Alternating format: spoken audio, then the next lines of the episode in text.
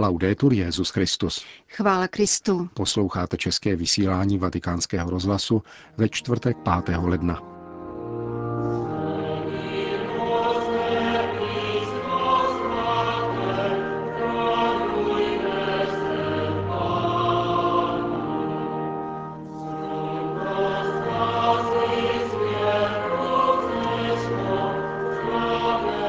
Petrův nástupce dnes přijal účastníky italského kongresu o pastoraci povolání a poté obyvatele několika středoitalských diecézí, které v loni postihlo silné zemětřesení. Dnešním pořadem vás provázejí a hezký poslech přejí Jana Gruberová a Milan Gláze.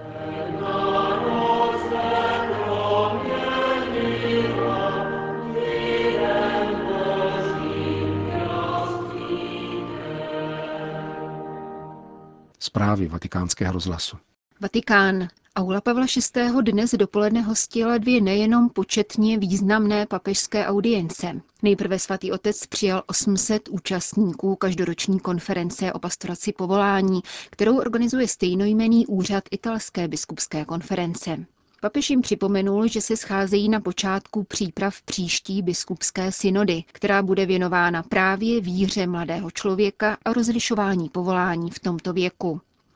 Zdůraznil rovněž, že doprovázení mladých lidí a předávání evangelia vyžaduje silné osobní zaujetí a dovednost pečovat o životy mladých lidí. Dále je zde nutná nezištná služba a veliká úcta k těm, kdo jsou doprovázeni. Zavazujete se k tomu, že budete hledat jejich štěstí a tento závazek výrazně přesahuje vaše preference a očekávání, zdůraznil papež.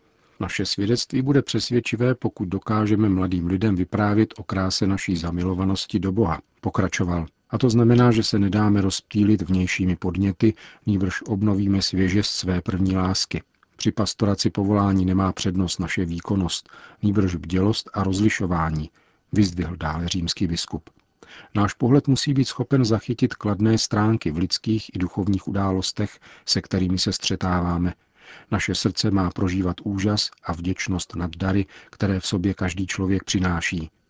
Jedním slovem, zhrnul papež František, opakujte si neustále, já sám jsem posláním na této zemi.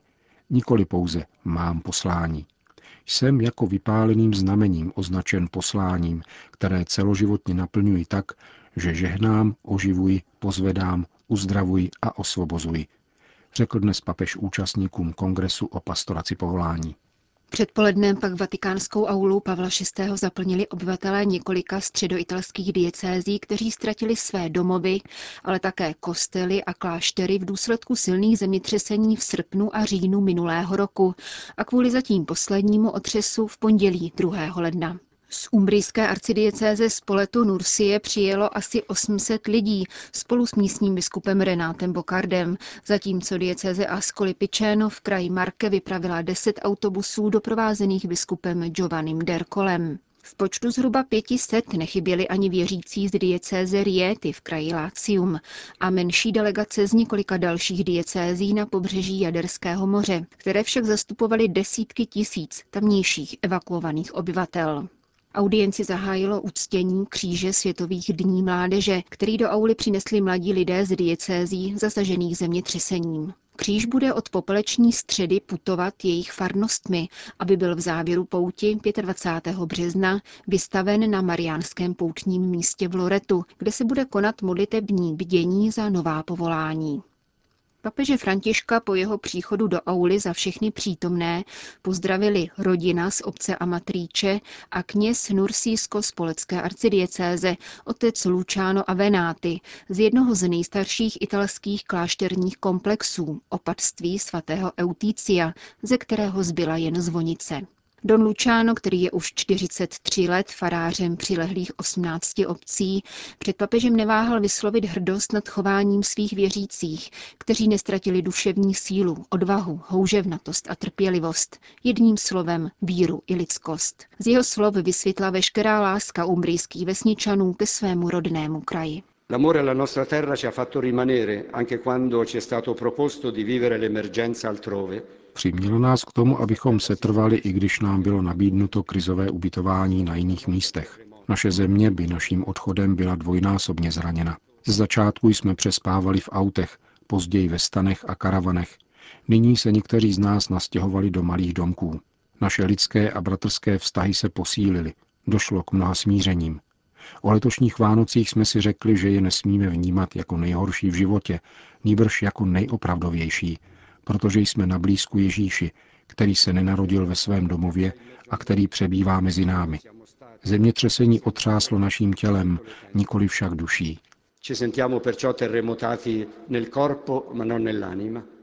Přišli jsme o své domovy, ale nejdůležitější je nyní obnova sociálních a mezilidských vztahů, zakončil italský kněz. To nejhorší, co by bylo možné udělat ve vaší situaci, by bylo dlouhé kázání, reagoval papež František na vyslechnutá svědectví a začal k přítomným mluvit spontánně. Bylo patrné, že se dokáže hluboce vcítit do jejich prožitků, což u mnohých posluchačů vyvolalo zjevné dojetí. Víte, že jsem vám na blízku. Když jsem se hned ráno dozvěděl o zemětřesení, hned jsem pocítil, že se za vámi musím vydat a zakusil jsem bolest, velkou bolest. S touto bolestí jsem pak šel toho dne sloužit mši svatou. Jak papež dále řekl, chce si vypomoci slovy, která zaslechl v pronesených svědectvích. Jeho zhruba 15-minutová promluva se tedy odvíjela od slov, která se opakovaně vracela jako refrén. Obnova a rekonstrukce, ruce, rány, smíření, ctnosti, blízkost, nový začátek il dolore è grande e dolore. Vaše bolest je veliká a s touto bolestí a ranami v srdci začínáte rekonstrukci. Rány se zacelí, ale jizvy zůstanou na celý život. Bude to život s jízvou navíc. Nebude stejný jako dříve.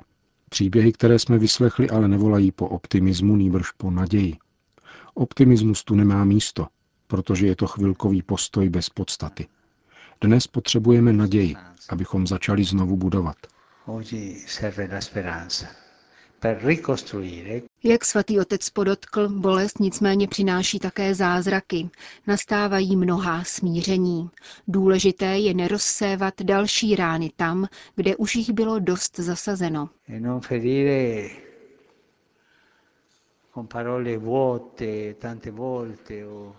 Nezraňovat prázdnými slovy, neúctivým spravodajstvím, které se před bolestí nesklání se soucitem.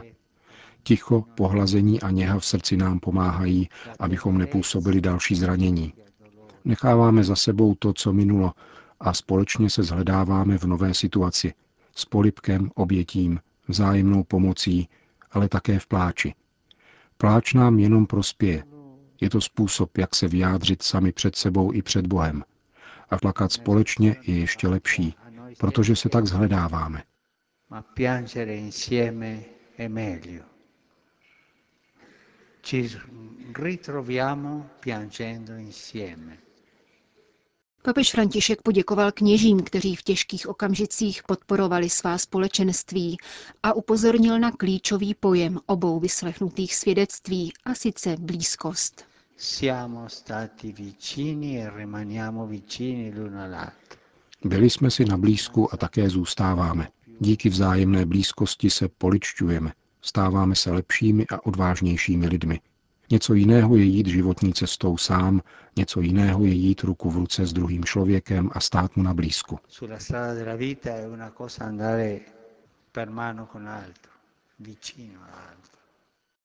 Vyzdvihl svatý otec při dnešním setkání s věřícími středoitalských diecézí, které v loni postihlo ničivé zemětřesení.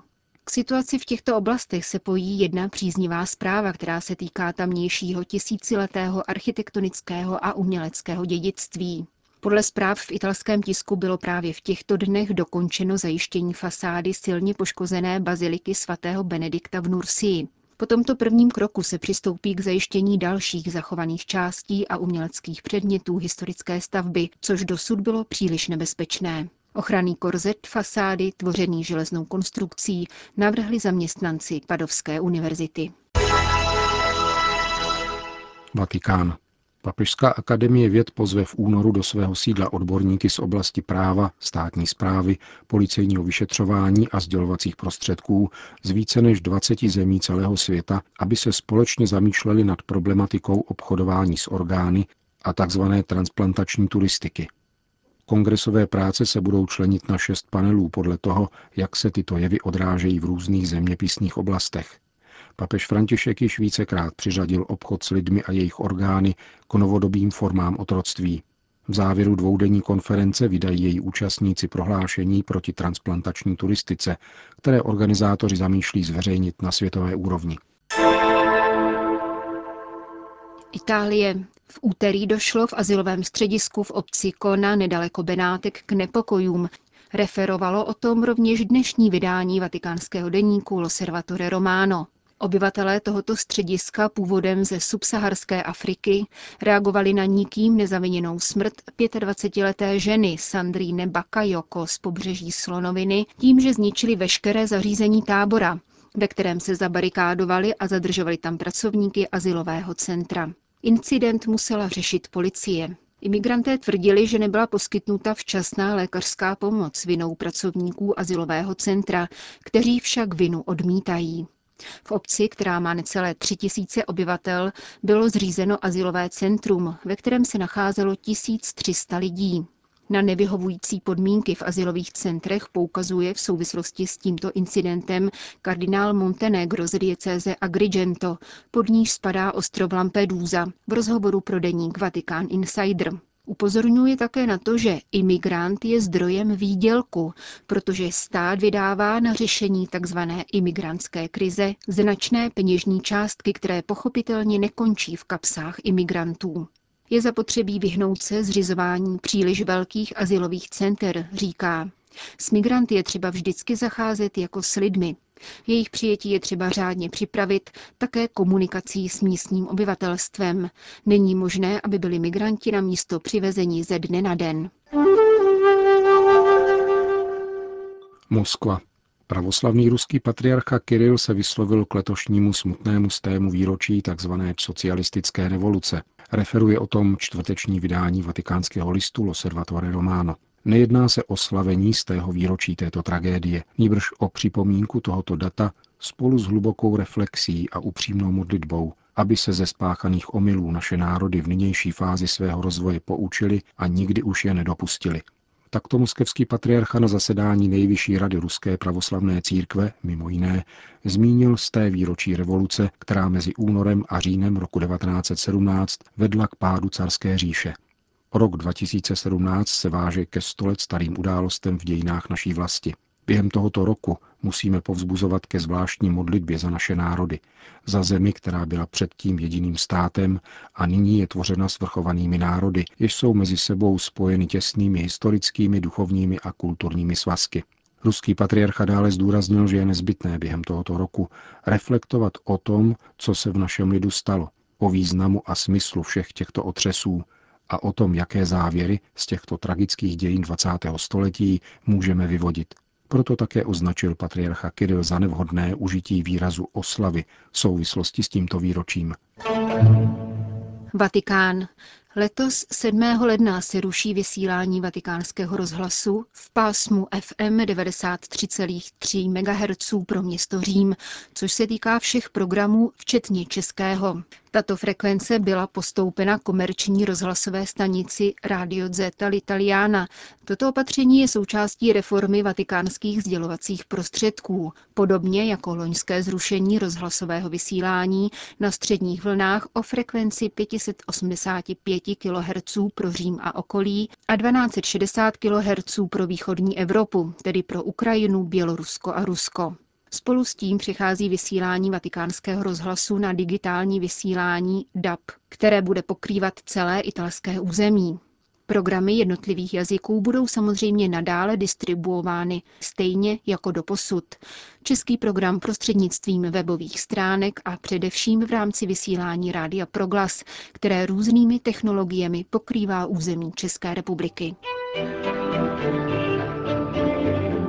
Končíme české vysílání vatikánského rozhlasu. Chvála Kristu. Laudetur Jezus Christus.